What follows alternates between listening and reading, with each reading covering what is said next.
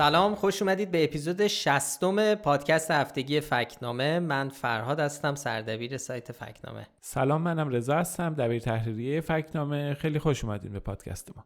خب این هفته هم مثل روال همیشگی این پادکست میریم سراغ سوژه هایی که هفته گذشته در فکنامه ما روشون کار کردیم درستی سنجیشون کردیم. قبلش البته یه خبری بدم که سایت فکنامه نونوار شد.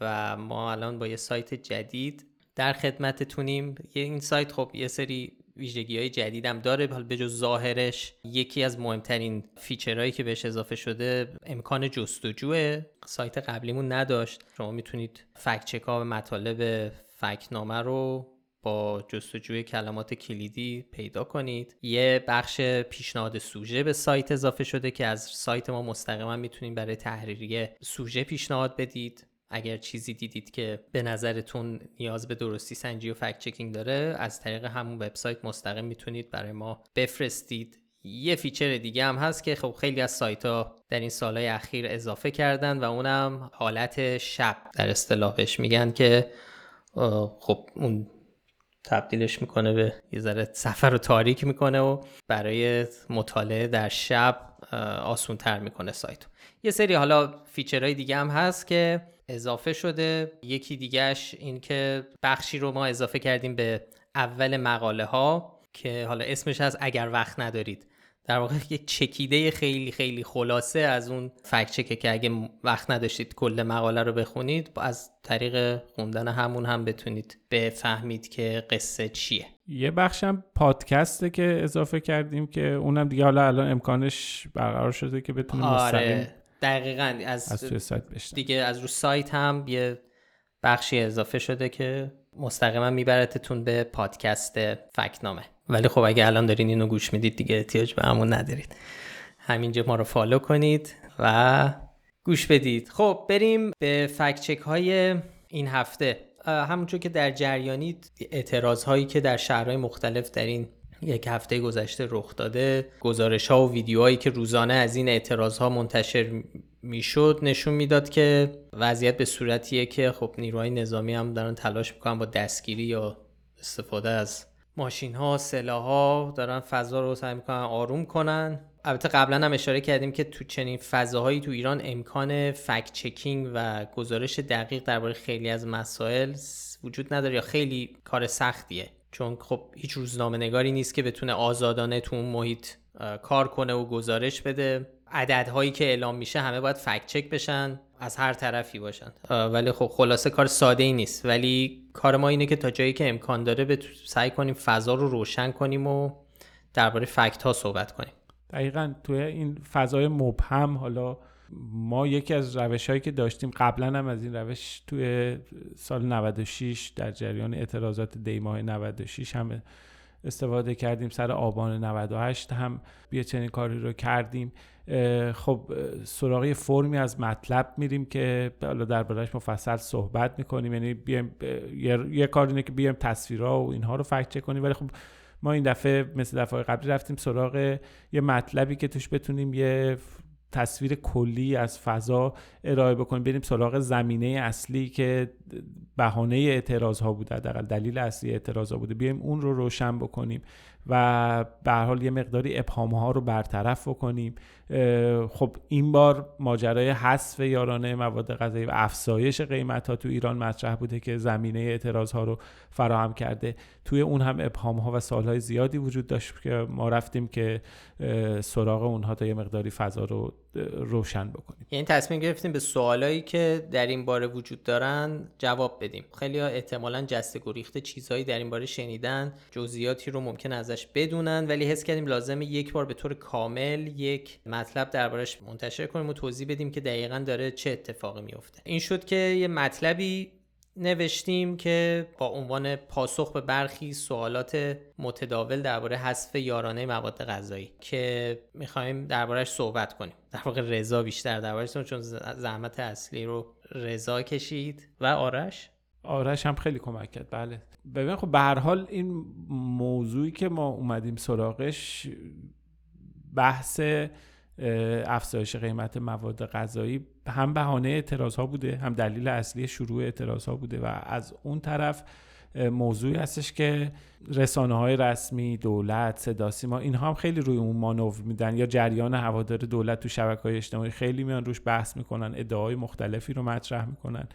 درباره خوب بودن بد بودنش مزایایی که داره. به هر حال تو این چند روزی که گذشته ما خیلی انواع و اقسام اطلاعات متنوعی رو دیدیم که در این باره منتشر شده و ادعاهای زیادی رو مطرح کردن. خب یه راه این بود که دونه دونه اینا رو ما بگیریم فکت کنیم.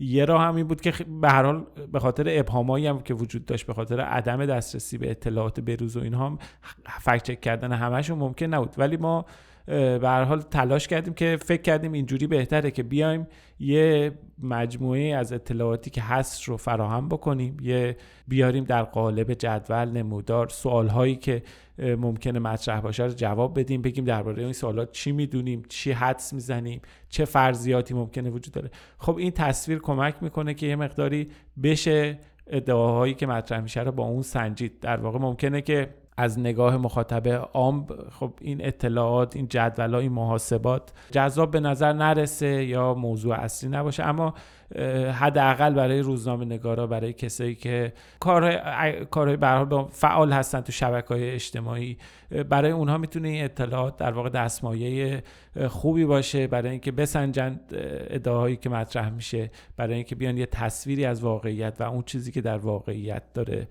میگذره رو ارائه بکن در واقع با این هدف بوده که کمک بکنه به کسایی که می‌خوان در این مورد و درباره این بحران از هر طرف اظهار نظر بکنن یا اظهار نظرها رو دارن دنبال می‌کنن بدونن که فکت ها چیه و جزئیات این ماجرا از چه قراره. حالا اتفاقی که افتاده چیه؟ شروع این قضیه اینه که خب ستاد تنظیم بازار کشور روز 22 اردیبهشت 1401 گفت که قیمت 4 قلم از مواد غذایی یعنی گوشت مرغ، تخم مرغ، شیر و روغن مایع. بین 80 تا 400 درصد افزایش پیدا کرده.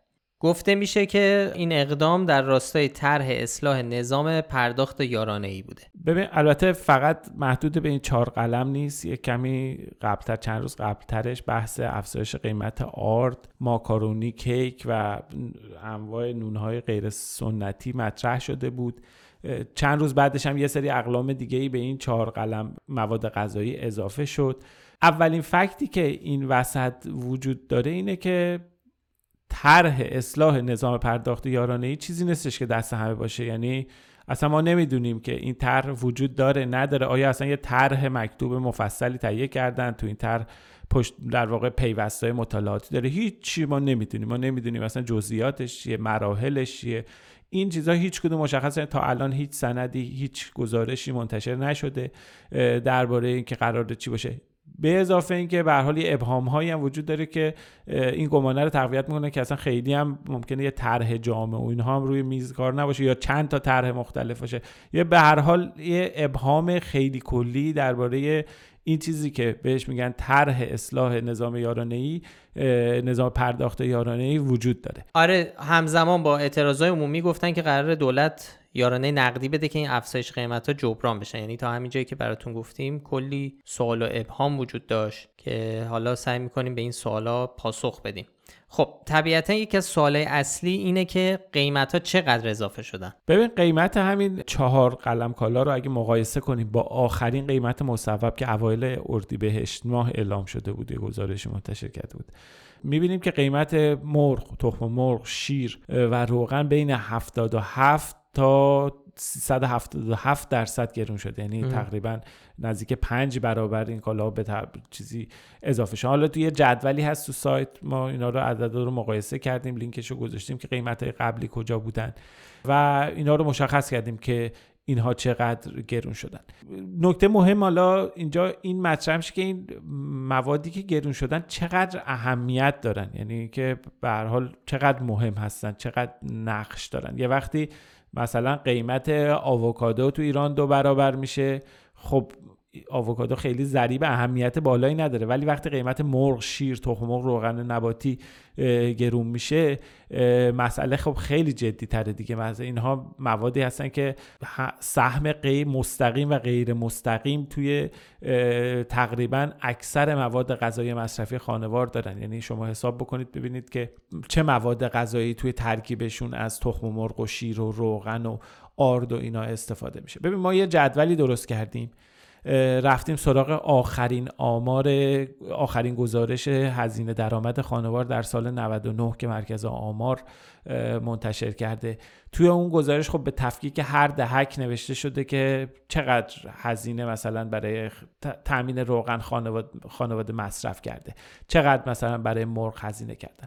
خب اینها رو ما توی این جدول مشخص کردیم که ببینیم که سهم و درجه اهمیت سهمشون از هزینه کل هزینه خانوار. یعنی کل هزینه که یه خانوار برای تمام مخارج خودش در طول حالا یه زمان مشخص در یک ماه در یک سال انجام میده برای اینها صرف می‌کنه چقدر؟ خب متنوع هستش. هم خود سهم هر کدوم از اینها متنوع هم سهمشون توی هر دهک متنوع دهک درآمدی با هم دیگه فرق داره. مثلا مجموع اینها به طور متوسط چیزی حدود 6 درصد هزینه خانواره. مجموع همین 4 5 قلم کالایی که گفتیم.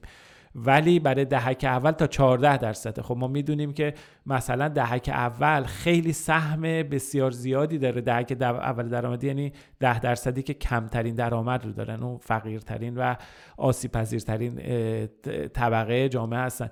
خب اینا خیلی مصرف نونشون خیلی بالاه یعنی حالا الان اگه بخوام دقیق بهتون بگم مثلا مصرف چیزی حدود دهک اول چیزی حدود 5 در 4 و 7 دهم درصد هزینه هاش سهم نانه. حالا اینو بیای به دهک دهم که اون ده درصد ثروتمندان می‌بینی به 6 دهم درصد می‌رسی. به مجموعه اینا رو حساب کنیم همونجور گفتم متوسط 6 درصد هزینه خانوار این چند قلم مواد غذایی میشه ولی برای دهک اول 14 درصد هزینه خانوار رو شامل میشه و برای دهک دهم 3 و یک دهم. همینجوری حالا از بالا به پایین سهم اینها کم شه. بنابراین گرون شدن این چند قلم کالایی که داریم صحبت می‌کنیم به طور مستقیم خیلی تاثیر زیادی داره توی افزایش هزینه کل خانوار. خب خیلی توییت ها و مطالبی هم دیده می‌شده که بیشتر از طرف هوادارهای دولت که می‌گفتن این افزایش فقط توی چهار قلم جنس بوده و مردم بیدلیل نگرانن. ولی خب عددها نشون میده که اصلا بیدلیل نیست.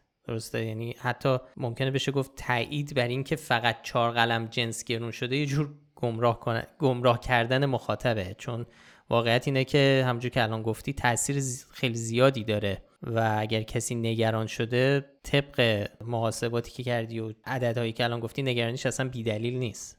ببین اولا که چهار تا قلم نیست همینجوری همینجوری که از اون چند روز پیش شروع شده خب تعداد قلم داره همینجوری اضافه و اضافه میشه. نکته دومی که این تاثیر محدوده به این مواد قطعا نخواهد بود. خب وقتی مثلا شیر گرون میشه ماست هم گرون میشه. خب خیلی چیزای دیگه گرون میشه آرد گرون میشه. همه اینا به حال مواد غذایی به صورت زنجیره‌ای گرون میشن یه سریشون. مواد غذایی هم که مستقیما تو ترکیبشون اینها نیست گرون میشه. ببین مثلا شما گوشت رو در نظر بگیر. وقتی که قیمت ها رفته بود بالا یه سری از رستوران من یک نفر دیدم که رستوران داشتن توی توییتر نوشته که الان قیمت کباب برای ما از قیمت جوجه کباب ارزون تر در میاد. این تقاضا رو می‌بره بالا. الان یه یارانه نقدی هم پرداخت شده. خب طبیعتا وقتی تقاضا برای خرید گوشت بره بالا ما باید انتظار داشته باشیم گوشت هم قیمتش افزایش پیدا بکنه.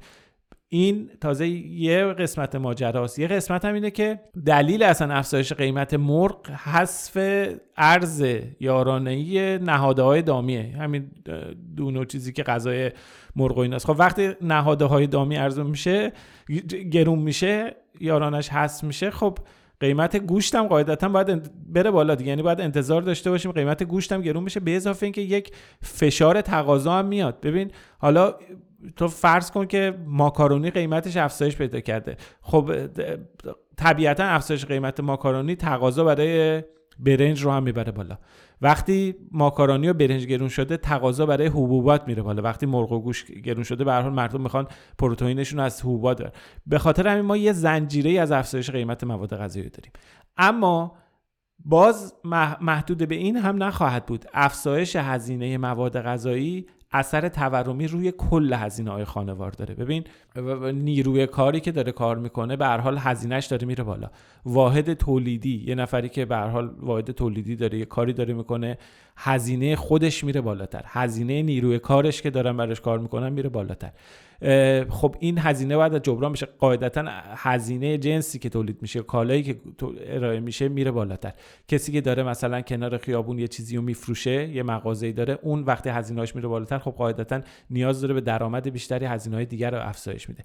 به هر حال یه سلسله اونی که خونش اجاره داده یه خونه هم قطعا وقتی افزایش پیدا می‌کنه هزینه های کلیش قیمت اجاره رو می‌بره بالاتر. به خاطر همین ما یه سلسله از افزایش قیمت ها رو تحت تاثیر این اتفاقی که میفته شاهد خواهیم بود. این یه فکت قطعا محدود به این چهار قلم مواد غذایی نخواهد بود و ما باید به هر حال انتظار اینو داشته باشیم. تو آمارهای تورم که در ماهای آینده اعلام میشه ما اثر افزایش قیمت مواد غذایی روی افزایش کل کالا و خدمات ببینیم. یه موضوع مهم دیگه اینه که دولت برای جبران این افزایش چه برنامه ای داره؟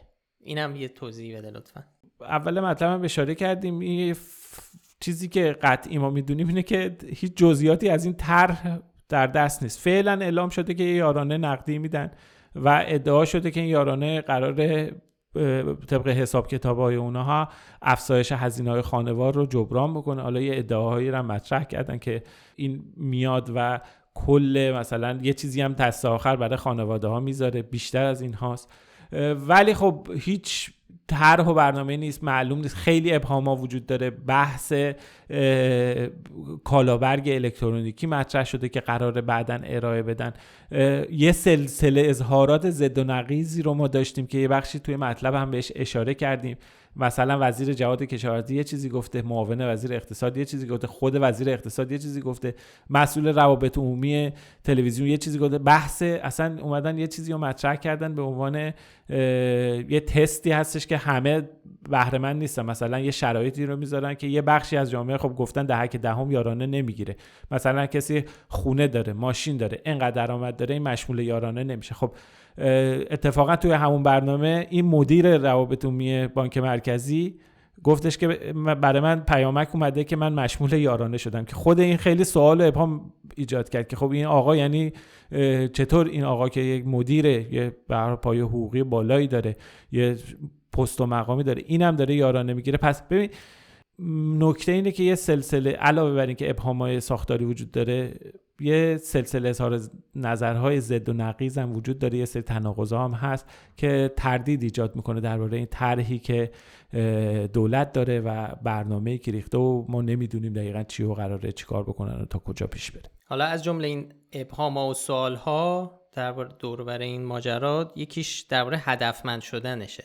این قضیه هدفمند شدن که حالا ادعا شده که این یارانا قراره به نفع دهک های کمتر برخوردار هدف باشه و یعنی به نفع اونا باشه. ببین خب این هدفمند شدن سالهاست که تو ادبیات اقتصادی سیاسی توی جمهوری اسلامی ایران مطرح شده. بحث این که به هر حال یارانه هایی که داره پرداخت میشه بیاد و به سمت و سوی بره که افرادی که کمتر برخوردارن ازش استفاده بکنن. اون طرحی که زمان احمدی نژاد شروع شد اصلا اسمش برای همین بود که هیچ وقت اجرا نشد. بعدا جلوتر اومدیم. حتی سر افزایش قیمت بنزین تو سال 98 که منجر شد به اون حوادث آبان 98 بازم اونم یه چنین استدلال هایی توش مطرح بود. دوباره الان هم اومده. همین الان دولت دو سطح پرداخت در نظر گرفته که بیاد به دو دهک اول 400 هزار تومن بده به ازای هر نفر و بعد از اون حالا نفری 300 هزار تومن یارانه پرداخت بکنه. خب اینا تا نه دهک هم شامل میشه. فقط یه دهک رو گفتن که اونا پرداخت نمی‌کنن. تو همین فاصله یه سری گزارش اومده که به حال اطلاعاتی که دارن اینا برای دهک بندی اطلاعات کاملی نیست. یه سری آدمایی که واقعا نیاز دارن به گرفتن این یاران نقدی جا موندن. به هر حال این چیزی که الان ما داریم می‌بینیم خیلی فاصله داره با یه طرحی که بشه اسمش رو هدفندی گذاشت. یعنی طرحی که بشه انقدر ارتباط داشته باشه با اسمی که روش می‌ذارن. فعلا میگم باز تاکید می‌کنم که ابهام وجود داره و ما جزئیات رو نمی‌دونیم ولی این چیزی که داریم می‌بینیم چیزی نیستش که بهش بتونیم بگیم هدفمندی چیزی که داره هدفمندی رو دنبال می‌کنه. یه حرف دیگه هم که مدام زده میشه اینه که این افزایش یارانه ها قرار افزایش هزینه ها رو پوشش بده. یعنی قدرت خرید مردم بیشتر شده به خاطر این افزایش یارانه ها حتما دیدی این صدا سیما برنامه 23 یه گزارش نشون میده که یه خانومی داره خرید می‌کنه گزارشگرم دنبالشه خرید می‌کنه و بعد آخرش هم میگه آره خیلی راضیه از اندازه که خرج کرده و خود میگه تهش هم یه چیزی هم تهش برام موند. عددها ولی چنین چیزی رو نشون نمیده. یه ذره درباره این توضیح بده. ببین خب ما باید صبر بکنیم تا دیتای قطعی داشته باشیم که ببینیم که این طرح دست آخر چقدر هزینه های خانوار رو افزایش میده که بر اساس اون بتونیم ببینیم که یارانه ای که میدن چقدر این رو پوشش داد یا نده ببین ما ولی چهار تا سناریو درباره این تر تعریف کردیم. خب چون قطعیت نداشته ما چهار تا سناریو فرض کردیم. خیلی هم هر چهار تا سناریو رو هم خیلی خوشبینانه فرض کردیم. یعنی خوشبینانه به این سمت سوش رفتیم که اثر تورمی خیلی سنگینی نداشته باشه. حتی بعضیاش تقریبا میشه گفت سناریوهای محاله. فرضیه ای ما در نظر گرفتیم که فقط هزینه های خوراکی خانوار 30 درصد افزایش پیدا بکنه. میشه گفت با توجه به تاثیر اهمیت این مواد غذایی گرون شده تو سبد خانوار و میزان افزایش قیمتشون یعنی بعضا گفتیم 4 5 برابر شده قیمت ها قطعا یه چنین تورمی انتظ... طبیعتا ما انتظار می‌کشیم که بیشتر باشه. اما خب به حال ما برای سناریو دیگه. ما یه سری سناریو رو فرض کردیم که ببینیم که چه اتفاقی میفته اینجا یه نکته خیلی مهمی هستش. ببینید ما داریم راجع به همین الان صحبت می‌کنیم. یعنی اینکه امسال اگر یارانه دارن میدن 400 هزار تومن به ازای هر نفر ما یه تورم جاری داریم که مثلا سال پیش بوده 40 درصد بالای 40 درصد بوده. سال قبلش هم بالای 40 درصد بوده. اینا نرخ تورم رسمیه. خب این تورم ارزش این یارانه ها رو کم می‌کنه. ارزش پول رو کم می‌کنه. یعنی شما سال دیگه همین موقع 400 هزار تومن بگیری ارزش سال گذشته یه مقدارش 40 50 درصدش افتاده در اثر تورم حداقل. اما حالا ما اینو گذاشتیم کنار گفتیم بیایم وضعیت همین الان رو در نظر بگیریم. یعنی فرض کردیم توی سناریو هزینه های خوراکی خانوار همین الان سی درصد اضافه شده. یه فرض دوم کردیم هزینه های خوراکی خانوار همین الان یهویی دفعتا 50 درصد اضافه شده. دو تا فرض دیگه هم داشتیم برای اینکه کل هزینه های خانوار همین الان چقدر اضافه شده. یعنی راجع به این صحبت نمی کنیم که تا سال دیگه چقدر اضافه شده. همین الان انقدر اضافه میشه بعد از افزایش قیمت بعد اومدیم بر اساس این احتمالا با احتساب کل هزینه خانوار که الان در واقع برآوردش برای ماه آخر یعنی اول اردیبهشت سال 1401 چقدر بوده اومدیم این عددا رو نسبت ها رو محاسبه کردیم و اون رو با عدد یارانه ها قیاس کردیم. خب این داده ها این سناریوهای ما نشون میده که اولا یارانه ها پوشش نمیده کل هزینه های خانوار رو همین الان. یعنی تو همین ماه های اول اجرای این طرح همین الان هم پوشش نمیده و خیلی از دهک ها عقب میمونن. یعنی هزینه هاشون بیشتر از اون یارانه ایه که پرداخت می‌کنن و متضرر میشن. ممکنه دهک اول و دوم تا یه مدتی که اثر تورمی ارزش یارانه رو کم بکنه هزینه های اونا تا یه مدتی جلو بره. ولی قطعا همین الان برای دهک های پنجم به بعد به طور قطعی این هزینه کفاف نمیده. برای دهک های پایین هم خیلی شکننده است. یعنی همین به زودی میشه گفت در طی فاصله زمانی کوتاهی این ارزشش رو از دست میده و هزینه ها بیشتر از اون چیزیه که مبلغیه که اینها می‌گیرن. حالا لیست محاسبات رو یعنی جدول خلاصه محاسبات رو ما گذاشتیم. 5 تا جدول اینا که علاقه دارن می‌تونن برن ببینن که ما چجوری حساب و کتاب کردیم. اینا دقیقا مشخصه. و نشون میده که خیلی وضعیت شکننده است. ما نمی‌دونیم که قراره آیا یارانه ها رو بیشتر بکنن یا نه. نمی‌دونیم در ماهای آینده آیا قراره بازم قیمت مواد غذایی رو گرونتر بکنن یا نه. نمی‌دونیم تا کی قراره افق چشم اندازه این تر تا کجاست تا کجا قراره پیش بره. ولی اینو می‌دونیم که همین الان هم همین در شرایط عادی هم این یارانه که میدن کفاف هزینه افزایش هزینه چندین دهک رو نمیده و جبران نمی‌کنه. آره من به همه پیشنهاد می‌کنم حتما سر بزنم به سایت این چهار تا جدولی که رضا و دوستان زحمتش کشیدن رو حتما ببینن چون خیلی اطلاعات خوب و خیلی روشنگرانه است نسبت به وضعیتی که الان پیش اومده.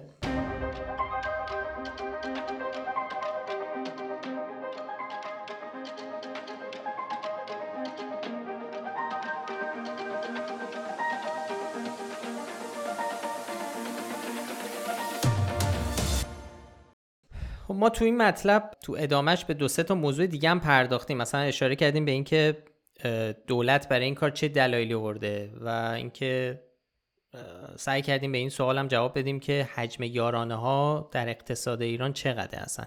خیلی رضا اینا یه مختصر اینم ببین. اشاره بکنیم.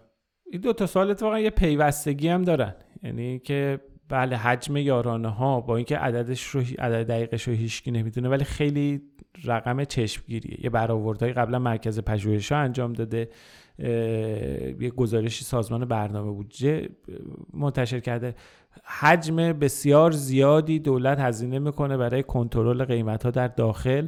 که اینا حالا بهش میگن یارانا یکی اومده 600 هزار میلیارد تومن تخمین زده یکی اومده حدود 900 هزار میلیارد تومن تخمین زده. ما اووردیم همه لینک اینا رو گذاشتیم تو گزارش هست.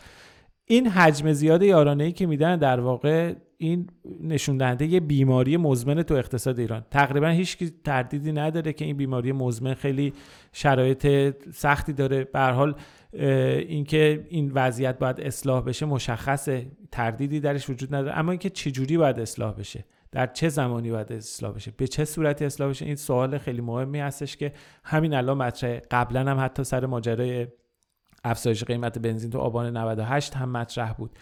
ما این رو می‌دونیم که شرایط اقتصادی بسیار شکننده است. یک دهه بحران شدید اقتصادی رو ما توی ایران تجربه کردیم. بخش بزرگی از جمعیت ایران اصلا بخش بزرگی چرا بگیم؟ کل متوسط جامعه ایران یک دهه اقتصاد ایران در جا زده. این متوسط جمعیت عقب افتاده. یعنی ما تولید ناخالص داخلیمون ثابت مونده. طی ده سال در حالی که بقیه کشورها رفتن جلو در عوض ده میلیون هم به جمعیت کشورمون اضافه شده. خب سهم هر آدم کم شده بنیه اقتصادی مردم اومده پایین. در مقایسه با بعضی از کشورها مثلا شما مقایسه بکنی با یک کشور همسایه مثل ترکیه 50 درصد حتی می‌رسی که یک برابر عقب افتادن مردم ایران. بنیه اقتصادیشون به طور متوسط کم شده بر اساس حالا این شاخص کرد توی چنین شرایطی حالا یه چنین اصلاحاتی که معمولا اصلاحات از جنس اصلاحات خیلی خشن اقتصادیه. یعنی که حتی در شرایط خوب و ایدئال هم فشار خیلی زیادی میاره. یه چنین انجام یه چنین طرحهایی. اونم به صورت ناقص اونم به صورت مبهم اونم به صورت طرحی که پیوستاش منتشر نمیشه. اطلاعاتش در اختیار اقتصاددانا کارشناسا قرار نمی‌گیره دربارش بحث کنن دربارش صحبت بشه. اینها رو در یه شرایط خیلی مبهم میان و به صورت ناقص اجرا می‌کنن. هیچ وقت هم درست اجراش نمی‌کنن. یعنی میگن آزادسازی ولی هیچ وقت قیمت هم آزاد نمیشه. دوباره سه سال دیگه چهار سال دیگه بعد از این همه هزینه ای که به جامعه تحمیل میشه. مشکلاتی که به وجود میاد باز برمیگردن سر نقطه اول. یعنی شما ماجرای آبان 98 رو ببین. این همه اومدن بنزین رو گرون کردن که از اون فشار یارانه ای کم بکنن. به حال این یارانه ای که پرداخت میشه بازم از جیب کل ملته یعنی بر اثر تورمی داره. همه این استدلالا درسته.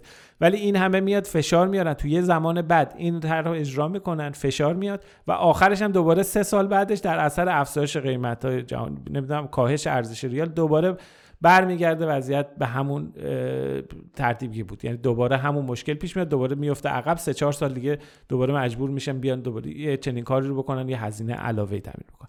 خلاصه بحث اینه که ما توی این گزارش رفتیم سراغ اینکه بیایم جواب بدیم دلایلی که دارن میارن چیه و یه مقداری وضعیت روشن کنیم. از جمله اینکه تو همین سوال ها یکی این بود که چقدر از جمعیت ایران در حال حاضر زیر خط فقر مطلق در معرض گرسنگی و سوء تغذیه قرار داره. که آ خب آخرین گزارش رسمی که سال 99 منتشر شده میگه حدودی یک سوم مردم ایران زیر خط فقر مطلق قرار دارن. خب دقیقا این خط فقریه که نشون میده بر اساس استاندارد دسترسی به مواد غذایی. یعنی قدرت آره. خرید مواد غذایی حداقلی برای حداقل مواد غذایی تخمین زده میشه. سال 1400 منتشر شده پایش فقر سال 99 ولی این یک سومی که داره میگه 32 درصدی که میگه زیر خط فقر مطلقا نرخ فقر مطلقه این مال سال 98 میگه در سال 98 این بودن ما بعد از سال 98 خب یه تورم نزدیک به 40 درصد داشتیم دو تا تورم بالای 40 درصد. یعنی تقریبا بالای دو نیم برابر هزینه ها افزایش پیدا کرده.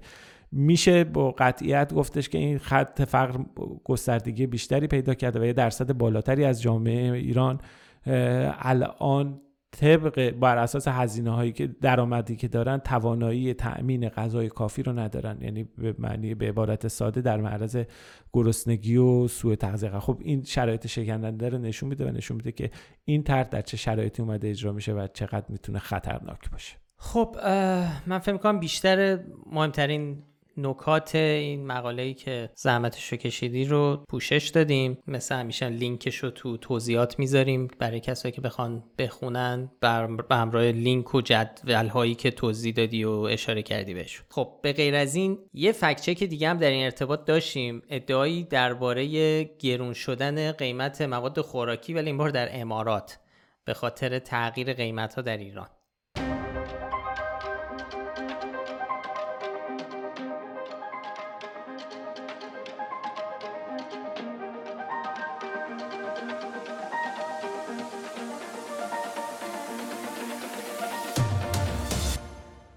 یک سری هوادارهای دولت تو شبکه های اجتماعی اومدن یه ادعایی رو مطرح کردن درباره کمیاب شدن بعضی مواد غذایی تا کشورهای همسایه و حالا به طور مشخص یه تصویری از سوپرمارکت تو دبی منتشر کرده بودن نوشته بودن که بعد از اینکه ارز 4200 تومانی تو ایران هست شده قیمت روغن و مرغ و نون و اینا توی دبی گرون شده.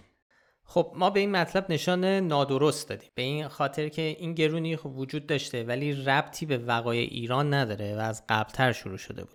یعنی عبارت هایی که از دیروز به یک بار همه چی در دبی گرون شده که توی یکی از توییت ها نوشته شده بود عبارت درستی نیست. این افزایش قیمت ها از ماه‌ها قبل تو دوبه شروع شده. گزارش رسمی هم اینو تایید می‌کنن. گزارش رسانه هم همینطور. حالا یه نکته خیلی بامزه هم داشت تو این توییته که ما مشخصا فکت چکش کردیم یه عکس در واقع یه عکس قیمت روغن و اینا رو گذاشته بود یه در واقع برچسب قیمت روغن و بزرگش کشیده بود و اونجا نوشته بود که یهویی قیمت روغن مایع 17 درهمی یهویی امشب شده 43 درهم. خب نکته این بود که یه ذره عکس رو میبردیم جلو می‌دیدیم میگه دو تا بطری روغن شده 43 درهم یعنی قیمت یه دونه نیست. در واقع حتی اگه بپذیریم که قیمتش قبلا 17 درهم بوده که حالا ما نمی‌دونیم اون رو نتونستیم چک کنیم تو اون فروشگاه خاص قیمت چقدر بوده. حتی اگه اینم درست باشه یعنی از 17 شده 21 یعنی اتفاق چندین برابریه یه چنین چیزی توی دبی رخ حالا این یه نکته بامزه بود. ولی بحث این که ارتباط داشته باشه یه چنین چیزی با ایران چون نکتهش این بوده که افزایش قیمت ها تو ایران هست از ترجیحی در واقع محرک افزایش قیمت ها توی دوبی بوده. خب یه چنین چیزی خلاف واقع. خب قیمت ما می‌دونیم که قیمت مواد جهانی مواد غذایی افزایش پیدا کرده. گزارش بانک جهانی هست گزارش فاو هست. دلایلش رو اومدن بحث کردن. به حال مهمترین دلیل شوک جنگ اوکراین به بازار مواد غذایی افزایش قیمت گندم افزایش قیمت دانه های روغنی. خب همه جای دنیا یه چنین اتفاقی افتاده و اینکه حالا اصلا تاثیر ایران در این مقیاس نمی‌تونه تاثیر داشته باشه. به حال بحث افزایش قیمت سوخت هزینه حمل و نقل رو افزایش پیدا کرده. اینها به حال دلایل افزایش قیمت جهان توی قیمت غذا توی خیلی از کشورها از جمله امارات اینها. ما درباره قیمت مرغ و قیمت سوخت در امارات هم نوشتیم. اینا هم ارتباطی به ایران ندارن. یه چیز مهم دیگه هم درباره قاچاقه. اون هم برآوردی ازش نیست. یعنی اینکه مثلا مرغ و سوخت و مواد مختلف بخواد از ایران به دبی صادر بشه که حالا گرون شدنش تأثیری روی قیمت ها بذاره. امارات مرغ رو از برزیل وارد می‌کنه. و افزایش قیمت مرغ تو برزیل و همینطور افزایش قیمت حمل و نقل در واقع اصلی ترین دلیل افزایش قیمت مرغ در اماراته. خلاصه که به طور کلی این مسئله افزایش قیمت در امارات ربطی به ایران نداره که ما به همه این ادعا نشان نادرست دادیم. می‌دونی بحث چیه زمینه این توییت ها این ادعای که طرف هواداران دولت مطرح میشه اینه که چون یکی از استدلال هایی که می‌کنن برای افزایش قیمت اینه که ما قبلا که ارز ترجیح و یارانه می‌دادیم به این مواد غذایی اینا می‌رفت قاچاق می‌شد صادر می‌شد می‌رفت توی کشورهای همسایه و اونجا عرضه می‌شد در واقع یارانه رو اونا انگار داشتن بهره میبردن. ولی نکته اینه که خب این حالا هیچ برآوردی از حجم این قاچاق وجود نداره. اعداد و ارقام اقراق شده ای دربارش مطرح شده. ما یکی دو تا سوژه رو کار کردیم هنوز گزارشش نهایی نشده. مثلا درباره قاچاق ماکارونی یه اعداد و ارقام اقراق شده ای اعلام کردن بحث 300 هزار تن و اینها اعلام کردن که خب با آمارای رسمی و اینها همخونی نداره. عدد بزرگی قبلا درباره قاچاق آرد و اینها عدد اقراق شده ای گفته شد. به هر حال اینکه این وجود داره یا نداره و اینها چقدر بوده چقدر نبوده قاچاق و اینا رو ما نمی‌دونیم عدد دقیقش رو چون برآورده معتبر نیست. ولی اینکه بگی آقا انقدر حجم این قاچاق زیاد بوده که تاثیر می‌ذاره در این حد توی بازار که حذف شدنش باعث کمبود مواد غذایی توی ترکیه و افغانستان و پاکستان و حتی امارات بشه این دیگه یه ذره عجیب غریب زیادی خودشون رو تحویل می‌گیرن و یعنی انگار آدم خودش رو خیلی دیگه مهم تصور بکنه یه چنین اتفاقی بخواد افتاده باشه. خلاص خیلی غیر واقعیه. درباره این مطلب یه نفر یه کاربر برای ما کامنت گذاشت تو اینستاگرام. گفته تا این اخبار به قول, به قول شما نادرست مخابره نشه شما واقعیت کشورهای دیگر, دیگر رو اقرار نمی کنید فقط بول و بول بول گفتنتون به راهه. بول و بول بول من نمیستم گل و بول گل و بول بول ولی خب اشتباهه. یعنی آره. منظورش اینه که ما درباره افزایش قیمت مواد غذایی تو کشور دیگه صحبت نمی کنیم. خب موضوعش چرا؟ ما, هستش ما اومدیم. اولا که موضوع کار ما نیست ولی هر جا که لازم شده ما به افزایش قیمت های جهانی اشاره کردیم. چندین و چند مطلب هستش که توش حرف زدیم. از جمله مثلا ما اومدیم فکت چک کردیم. ادعاهای دولت آقای رئیسی رو خودش رو. وزراشو درباره اینکه حجم صادرات غیر نفتی ایران افزایش پیدا کرده اومدیم تو اونجا توضیح دادیم که قیمت جهانی افزایش پیدا کرده. اگر می‌بینید که اشاره شده. اولا که اشاره شده. در مورد وضعیت مقایسه ایران با کشور دیگه خب من ارجاع میدم به یه توییتی از حامد قدوسی اقتصاددان معتبر و مدرس به توی دانشگاه آمریکا هستش آقای قدوسی. خب این یه توییت نوشته بود میگه که دیدم می‌گویم برای رعایت انصاف بگویید در کشورهای دیگر هم فلان چیز و فلان چیز گران یا کمیاب شده. بله برای رعایت انصاف باید بگوییم که این کمبودها در جاهای دیگر دنیا گذراست چون محصول شرایطی مثل پسا کرونا یا تجاوز روسیه به اوکراینه. چه شباهتی دارد با وضعیت مردم ما که سالهاست روز به روز سرمایه خصوصی عمومیشان آب رفته سفرهشان کوچک شده و تقریبا هیچ چشمانداز روشنی هم برای خروج از این روند نابود کننده نمی‌بینن خیلی نکته مهمیه. بحث بحران چشمانداز خیلی مسئله جدیه. بحث طولانی شدن بحران اقتصادی در ایران. خیلی مسئله جدیه که وضعیت ایران رو متفاوت می‌کنه با وضعیتی که مردم سایر کشورها الان باش روبروان الان نرخ تورم تو ترکیه خیلی بالاست. نرخ تورم رسمی ترکیه از ایران بیشتره. ولی وضعیت اولا که این وضعیت که الان به وجود اومده نه در یک دوره زمانی طولانی 5 ساله ده ساله. دوم هم که یه چشم انداز روشنی وجود داره که با تغییر شرایط وضعیت بهتر بشه و از این شرایط گذر کنه. در حالی که در مورد ایران متاسفانه چنین چیزی وجود نداره. بسیار خوب. خب اینم از این موضوع بریم سراغ یه فکچک دیگه که خب باز هم مرتبط به اعتراضات اخیر و اونم ارتباط تعطیلی به خاطر آلودگی هوا و اعتراضات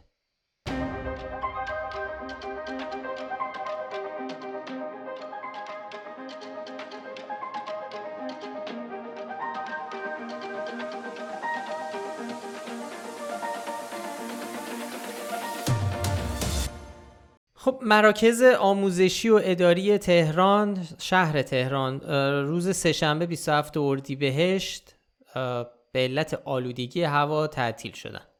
ولی خب خیلی ها تو شبکه های اجتماعی این تصمیم رو بی ارتباط با گسترش اعتراضاتی که تو کشور برپا بوده و احتمالا رسیده بوده به پای تخت بی ارتباط ندونستن. از روز قبلش هم اختلالات تو حمل و نقل شهری که با اعتصاب راننده های بیارتی پیش اومده بود این قضیه گره خورد.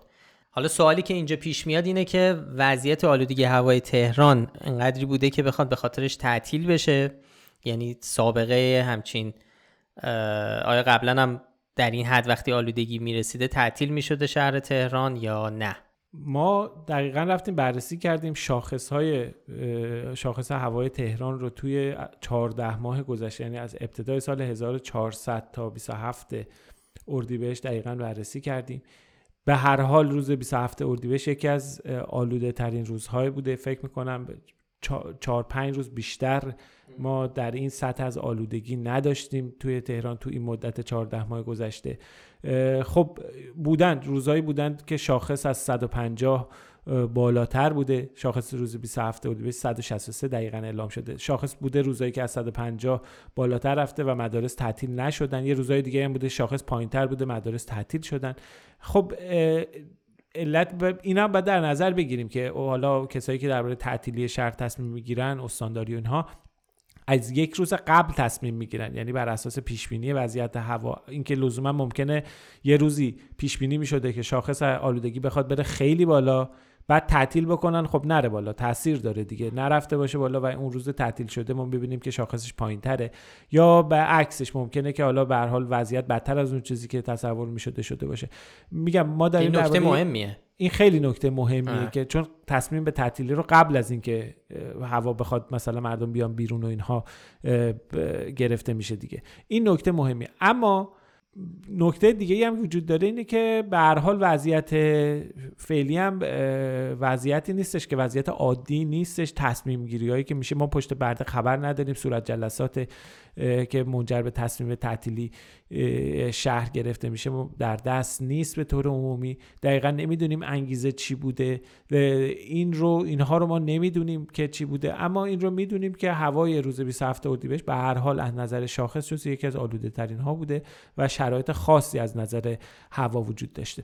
ما هنوز این فکت چک رو منتشر نکردیم الان که داریم پادکست رو ضبط می‌کنیم. هنوز سر اینکه چه نشانی هم بهش بدیم تصمیم نگرفتیم به خاطر ابهامایی که وجود داره. نمی‌دونیم بدیم غیر قابل اثبات یا اینکه بدیم نادرست. هنوز یه چنین تصمیمی رو نگرفتیم و در حال بحث و خلاصه تبادل نظر با آقا فرهاد و بقیه دوستان هستیم.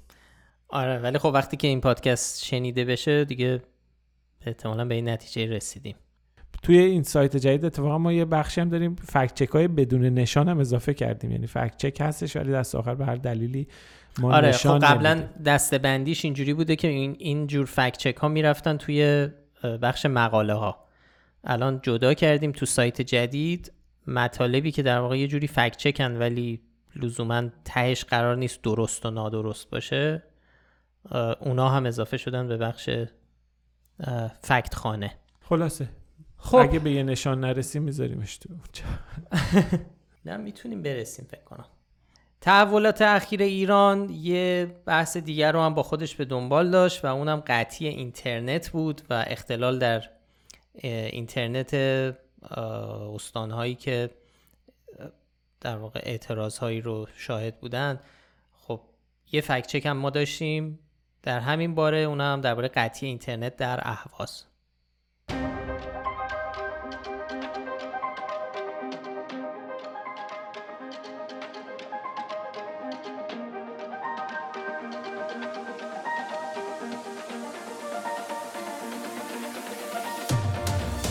احمد وحیدی وزیر کشور روز 21 اردیبهشت اعلام کرد که اینترنت در اهواز قطع نشده و اینها شایع است. این رو خبرنگار تو حاشیه هیئت دولت ازش پرسیده بود و اون گفته بود اینها شایع است. یه چند روز قبلش هم شهریار هیدری عضو کمیسیون امنیت ملی و سیاست خارجی مجلس گفته بود که قطعی اینترنت در خوزستان شایع است و یه اتفاقاتی که افتاده طبیعیه. گاهی اینترنت قطع میشه. من می‌خواستم برم همدان و بیام تو را انقدر اینترنت قطع شد. اینا مشکلات فنی و یه چنین چیزهایی رو گفته بود. ولی خب با استناد به یه سری شواهد ما می‌تونیم بفهمیم که اینطوری نیست. ما هم نشان نادرست دادیم به این ادعا. چون که گزارش های زیادی وجود دارن که نشون میدن اینترنت در شهرهای مختلف خوزستان قطع شده. زومیت جماران جماران نیوز. انصاف نیوز یه سری سایت هایی هستن که در ایران کار می‌کنن و به این موضوع هم اشاره کردن. اصلا خود این اظهارات نماینده مجلس هم خودش اشاره کرد. به هر حال قطعی اینترنت بوده. یعنی بوده. شکی در, بله در بله. رد صحبت وحیدی وزیر کشور. آره. ولی خب از طرف دیگه سایت های سایت هایی که در واقع وضعیت اینترنت ایران رو مانیتور می‌کنن مثل سایت فیلتربان که کارش حالا خودشون اینجوری معرفی می‌کنن که حمایت از آزادی اینترنت و جریان آزاد اطلاعات در ایران و در تو این زمینه تحقیق می‌کنن. این سایت هم میگه که طبق تحقیقات و بررسیاش که اینترنت در خوزستان از 16 اردیبهشت قطع شده بود و از 19 اردیبهشت یه سری خدمات به طور محدود ارائه شدن. پس تردیدی در قطع شدن قطع بودن و اختلال گسترده در اینترنت وجود نداره در این استانها در برخلاف اون چیزی که آقای وزیر کشور. در شهر اهواز به طور مشخص تو گزارشی که تو رسانه های ایران منتشر شده بود به شهر اهواز هم اشاره شده بود. ولی حالا بحث این که آیا این قطعی عمدی بوده مربوط به این اعتراضات یا اینکه ایراد فنی بوده این بحثی که ما چهار دلیل آوردیم تو مقاله بهش اشاره کردیم که نه این عمدی نمی‌تونه ایراد فنی بوده باشه.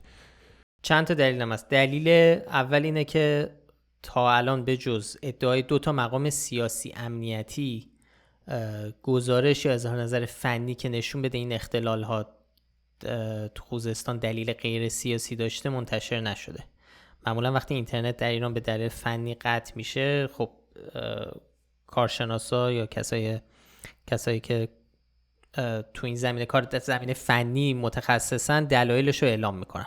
ببین دقیقا همینطوره. مثلا میگم ما توی مطلب به یه گزارشی استناد کردیم که توی اسفند 1400 وقتی یه قطعی اختلال پیش اومده بود توی منطقه محدودی توی تهران وزارت ارتباطات اومد بیانیه صادر کرد توضیح داد آتیش سوزی مثلا با جزئیات. توی مرکز LCT باعث شده که این اختلال و این داره تعمیر میشه و تا جایگزین شدن سیستم پشتیبان به حال وصل میشه. یه اطلاعات دقیقی دادن ولی اینجا نه. اینجا فقط تا حالا دو نفر تا زمانی که حالا ما مطلب رو منتشر کردیم دو نفر اظهار نظر کرده بودن که یکی وزیر کشور بود یکی عضو کمیسیون امنیت ملی مجلس یعنی دو تا مقام امنیتی. دلیل دومی که این فرضیه رو هم تقویت می‌کنه همزمانی این قطعیاست با اعتراضایی که تو بعضی از شهرهای استان خوزستان اتفاق افتاده.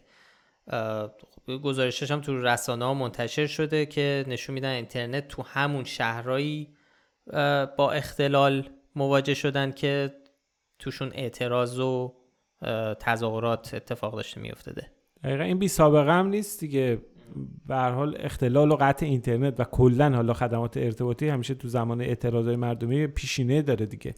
مثلا ما توی مطلب هم به قطع سراسری اینترنت توی آبان 98 اشاره کردیم. و حتی رفتیم عقبتر سال 88 اون قطع سرویس آره تلفن همراه و پیامک که از روز انتخابات تا هفته و ماه بعدش ادامه داشت. به اون هم اشاره کردیم که ابتدا ماها بود؟ قطع پیامک آره. قطع پیامک یادم نمیاد. نه چند هفته رو که یادمه ولی تو ذهنم اینجوری نبود که ماه باشه. حالا اینو بعدا میشه چک کرد خیلی. این اینو از طرف ما با احتیاط بپذیرین. ولی آره یادم چند هفته اسمس قطع بود. و خیلی جالبه حالا تو مطلب یه لینکی هم از خبرگزاری ایرنا گذاشتیم که همون اول از همون روز انتخابات اعلام کردن که نه مشکل فنی و اومدن این ادعا رو هم مطرح کردن. یعنی این سابقه داره. همیشه همیشه میگن مشکل فنی. خب دلیل سوم چی بود فراد جان؟ دلیل سومم نوع و کیفیت این اختلاله. یعنی مثلا وقتی که اینترنت به دلایل فنی قطع میشه مثلا معمولا بخشایی از یه شهر یا یه منطقه هستن که با این مشکل روبرو میشن. ولی الگوی جغرافیایی این قطعیا قطعیای اخیر نشون میدن که شهرهای مختلفی تو شمال جنوب و غرب خوزستان بودن که اصلا با این مشکل روبرو شدن. حالا چون البته شهرهای دیگه استانهای دیگه هم بودن ولی چون حالا تمرکز این مطلب و ادعا در مورد خوزستان در خوزستان بود داریم تیز می‌کنیم. آره فقط آره. بحث خوزستان رو مطرح دلیل چهارم هم گزارش نهادهای بین المللیه چون مثلا گروه هایی که مشغول رصد وضعیت اینترنت تو جهان یا خاموشی اینترنت هستن یه گزارش هایی رو درباره وجود اختلال در ایران منتشر کردن. مثلا داده های ترافیکی سرویس کلاود فلر یا گزارشی که در نت بلاک منتشر شده همشون این اختلال ها رو تایید می‌کنن. بله دقیقا این گزارش ها نشون میده که مشکل نمی‌تونه مشکل فنی یا زیر ساختی باشه مشکل جدیتر و پیچیده تر از اونه. یعنی در یک سطح دیگه هم مطرحه. و به همین دلیل هم ما این ادعا رو رد کردیم. با اطمینان ادعای وزیر کشور رو رد کردیم که منکر قطعی اینترنت شده بود و درباره اینکه این احتمال اینکه این قطعی دلیل فنی داشته باشه اونم با این دلایل و با این شواهد اون رو هم رد کردیم و در مجموع نشانه نادرست دادیم. خیلی عالی. خب بعضی کاربرام تو کامنت ها از تجربه خودشون گفته بودن که اونا هم این قطعی اینترنت رو تجربه کردن. یه نفر نوشته اینترنت موبایل. دو روزه توی آبادان قطعه ولی به سایت های داخلی و برنامه مثل اسنپ دسترسی میده. قبل از این دو روز هم قطع و وصل می‌شد و سرعتش خیلی کم بود. دو تا فکچه که دیگه هم داشتیم که مربوط به اینترنت بودن. یکی درباره موبینت بود که گفته شده بود که حمله سایبری به موبینت در واقع باعث قطعی اینترنت و یکی هم درباره تعرفه های اینترنت در ایران و گرون شدن اونها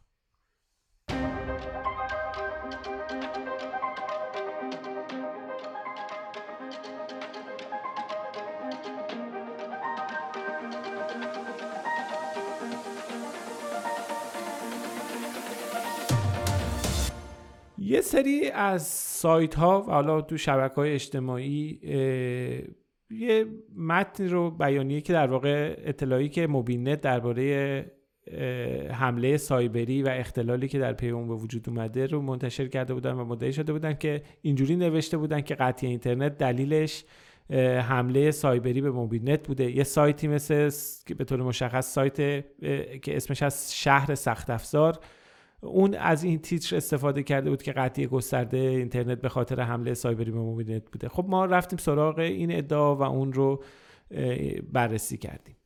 خب اولین کاری که کردیم این بود که بریم سراغ صحبت موبینت و ببینیم که دقیقا چی گفته. گفته بوده که روز 24 اردیبهشت از ساعت 5 تا 6 و 45 دقیقه عصر ارتباط قطع شده و بعد هم مشکل رفت شده. این کل زمان قطعی بوده. خب حتی اگه بپذیریم که همچین حمله ای صورت گرفته و مثلا منشأ خارجی هم داشته باز هم این ارتباطی به لزوما ارتباطی به قطعی گسترده اینترنت تو ایران نداره. طور قطع ارتباطی نداره. به طور قطع نداره.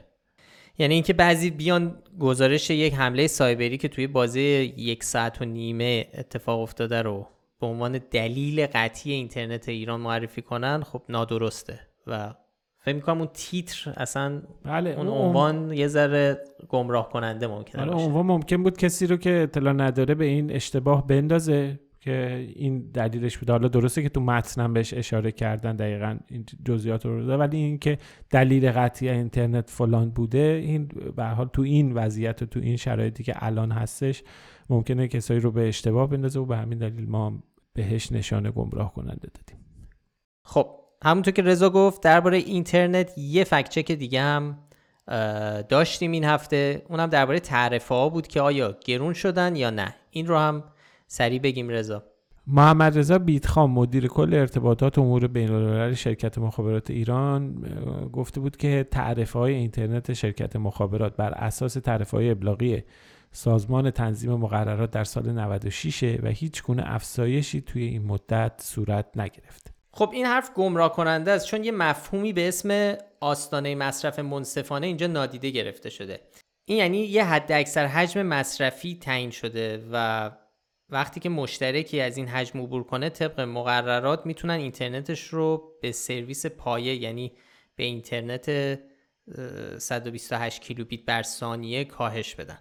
در واقع پایه قیمت ها همون چیزاییه که توی تعرفه ابلاغی سال 96 بوده هستش. یعنی نگاه می‌کنی به چشم اول به نظر می‌رسه که افزایش پیدا نکرده. اما در واقعیت حجم مصرف کاهش پیدا کرده حجم اون آستانه مصرف. و این باعث شده که اگه یه کاربر بخواد همون حجم اینترنت سال 96 رو استفاده بکنه با همون سرعت الان مجبوره که پول بیشتری بده و در نتیجه اینترنت گرون شده. حالا این به دلیل مصوبه ابلاغی تنظیم مقررات سال 96 خب راه این رو باز گذاشته و اپراتورها تو این مدت از این طریق افزایش هزینه رو جبران کردن و در واقع گرونتر اینترنت رو ارائه دادن. و قاعدتا این حرفی که گفته شده نمی‌تونه درست باشه. البته خب به جز این کامنت هم داشتیم که می‌گفتن خود تعرفه ها هم گرون شده. مثلا بعضیا گفتن اینطور نیست که فقط حجم کاهش پیدا کرده بشه تعرفه هم افزایش پیدا کرده. یکی دیگه گفته من این مشترک اینترنت مخابرات هستم. امسال مبالغ دو نیم برابر شده و همینجوری. خیلی بستگی داره به اینکه چه حجم مصرفی. ببین ما استناد کردیم. خب ما استناد کردیم به تعرفه هایی که منتشر شده به طور عمومی. به اونها رو در مبنا قرار گرفتیم. تو سایت شرکت مخابرات و بعضی ها رو رسانه دیگه هم گذاشتیم ما به اونها استناد کردیم. توی اونها دیدیم قیمت پایه یکی بوده. ولی بله همینجوری که دوستمون نوشته ممکنه توی بعضی از حجم بالا برای مجبورشن دو و حتی دو نیم برابر بیشتر از اون چیزی که سال 96 پرداخت می‌کردن الان باید همونقدر رو پرداخت کنن تا اون خدمات مشابه رو دریافت کنن. خب اینم خب اینم از اپیزود 60 پادکست فکنامه. خیلی ممنون که به ما گوش می‌دید. اگر پیشنهادی به ذهنتون رسید یا نظری درباره کار ما داشتید حتما لطف کنید و در کست باکس، تلگرام، اینستاگرام یا هر جایی که می‌تونستین برامون کامنت بذارید با ما در تماس باشید. ضمن اینکه خوشحال میشیم این پادکست رو به بقیه هم معرفی کنید. برای پیدا کردن ما اسم فکنامه رو می‌تونید به فارسی یا انگلیسی تو همه اپ های پادکست جستجو کنید. همونطوری که گفتم هر هفته لینک مطالبی رو که بهشون اشاره کردیم تو اون اپیزود رو در بخش توضیحات پادکست قرار میدیم که بتونین راحتتر بهشون دسترسی داشته باشید. وبسایتمون هم نونوار شده. حتما سر بزنید بهش البته ممکنه یه سری ایرادای فنی هنوز داشته باشه که تو روزهای آینده سعی می‌کنیم برطرف بشن. تهیه کننده پادکست افشین صدریه و آریا کیان هم مدیر هنریشه که کاورها رو برامون طراحی می‌کنه. آدرس سایت ما هم هست فکنامه وقتتون بخیر و خدا حافظ تا هفته دیگه. مراقب خودتون باشین. خدا نگهدار.